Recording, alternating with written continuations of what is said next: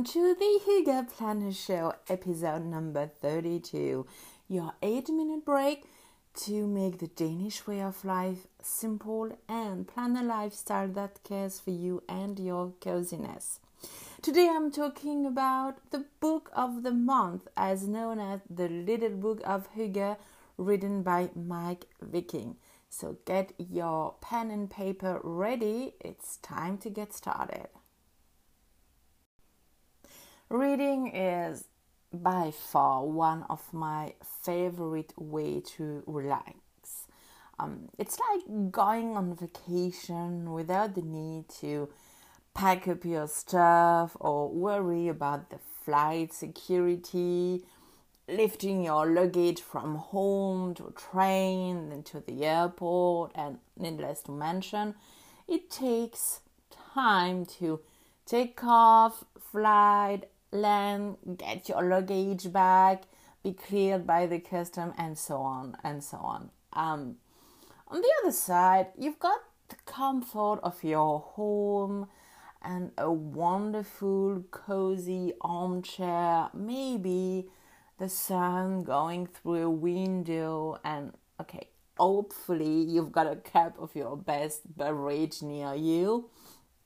Bonus point if it's hot cocoa um, it's like an island of calm in the midst of a chaotic life where you always show up when there's something to fix or to eat, to manage, to handle, or to solve. Okay, this is your well deserved me time for your commitment and your dedication 24 7 for your family, your community, and your local volunteering, your friends, and the list goes on and on forever.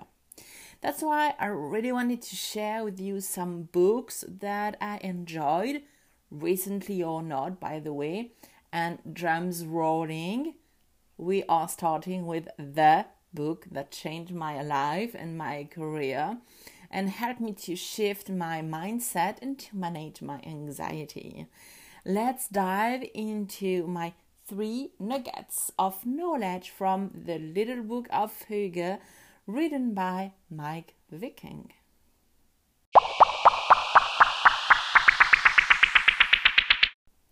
Nugget number one As an introvert, it was a big aha moment to put a name on the way I was living for years. Truth is, for the last 25 years or so, I thought that I was broken, that, that there was something to fix inside me because I was different, I was acting differently, I was thinking and behaving differently than my friends or so-called friend at the moment.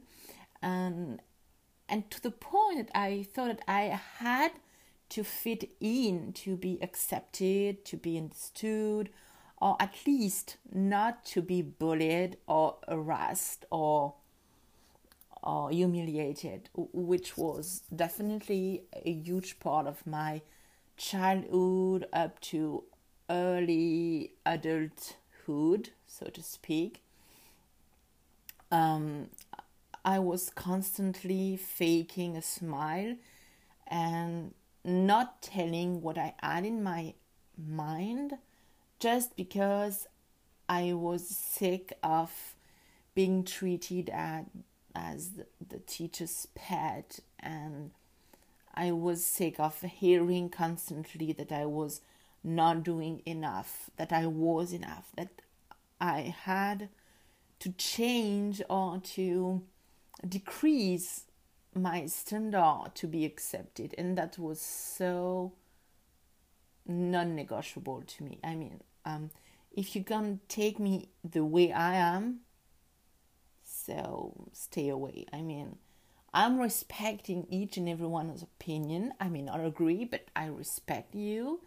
So why can't i have the same type of respect? And that was exactly the same with my way of living. So when i I read that book and realizing on paper, I mean, it was printed black ink on white paper that my way of living was the way an entire country was living and it was one of the reasons why this country was one of the top three most happiest country in the world. What the french? Of course. Uh, it was a relief. I mean who doesn't want to know that the way you're living is just as so-called normal quote unquote and that you don't have to change anything that it was respectful to enjoy living a Hygge life.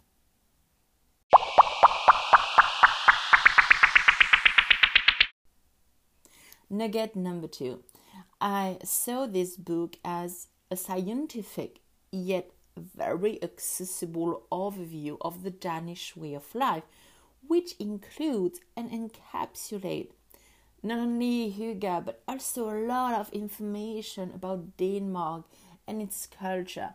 And to me, as a former um, academic, it was really interesting to grasp some ins and outs of how the Danish culture was living actually, because even if it's fairly close to France, let's say that it's not the easiest country to visit because it's very pricey. Um, but it was definitely interesting to uh, meet this culture and to get this little tiny grasp of what is this Danish culture, how different it is, what can I learn from them, what can what can I include in my way of living, and I, I really don't want to talk about any type of um, cultural appropriation or whatever. I mean, if I can learn something from someone else, I will definitely do my best to understand what it is, to respect it, and if I can, maybe I will integrate it in my way of living with all due respect. And and it was such um, a marvelous way in this book to get this overview without a ton of uh, scientific jargon and, and whatever and just being able to understand what's going on in this tiny country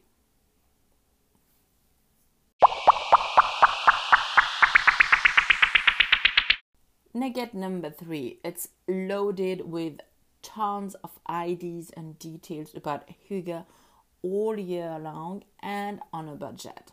It's a wonderful way to remind yourself that Hygge is not what's shown by interior designers, marketers, all over the place, pins that you are seeing over and over and over on Pinterest, or the high priced candle makers, and so on. I mean, I, I know that I'm sounding like a broken record, but you don't need a weighted blanket paid $500 to embrace Hygge.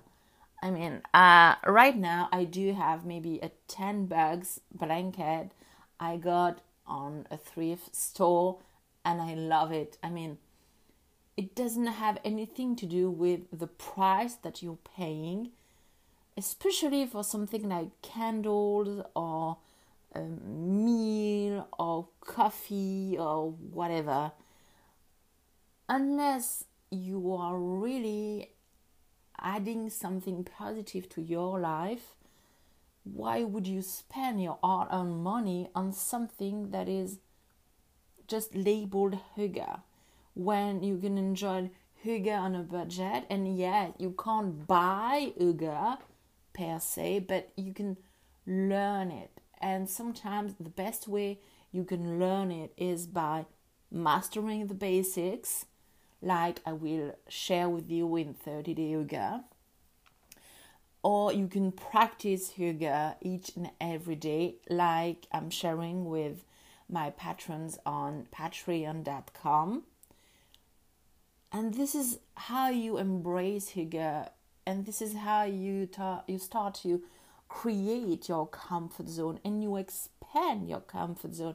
So you're building confidence and you're getting more confident each and every time you're practicing. And the more confident you are, the easier it is to expand your comfort zone and to take more risk because you know you've got a fishnet. You've got this security place where you can hide and seek if you want just to heal yourself before going back. It's not a matter of, okay, I've got a comfort zone, so I stay in and I won't do anything with my life.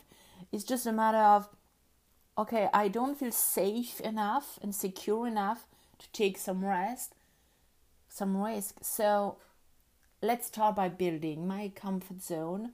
And when I will feel comfortable enough, I will take risks. This is, to me, the most important message that I got from this tiny book. Guess what? It is time to rewind. When it comes to discovering Hygge, as known as the Danish way of life, one of the easiest way remains going back to the primary source. And in that case, the little book of Hygge is definitely one of the most resourceful, easy to read book you can find. And you just you don't have to buy it. You can probably borrow it from your local library, maybe a friend of yours got this book, so um, ask to borrow it for a while. And bonus point bear in mind that it is written by the head of the Happiness Research Institute, who has studied, systematized, and shared his knowledge about Hygge in a convenient book. The easiest way is always to go back to the source.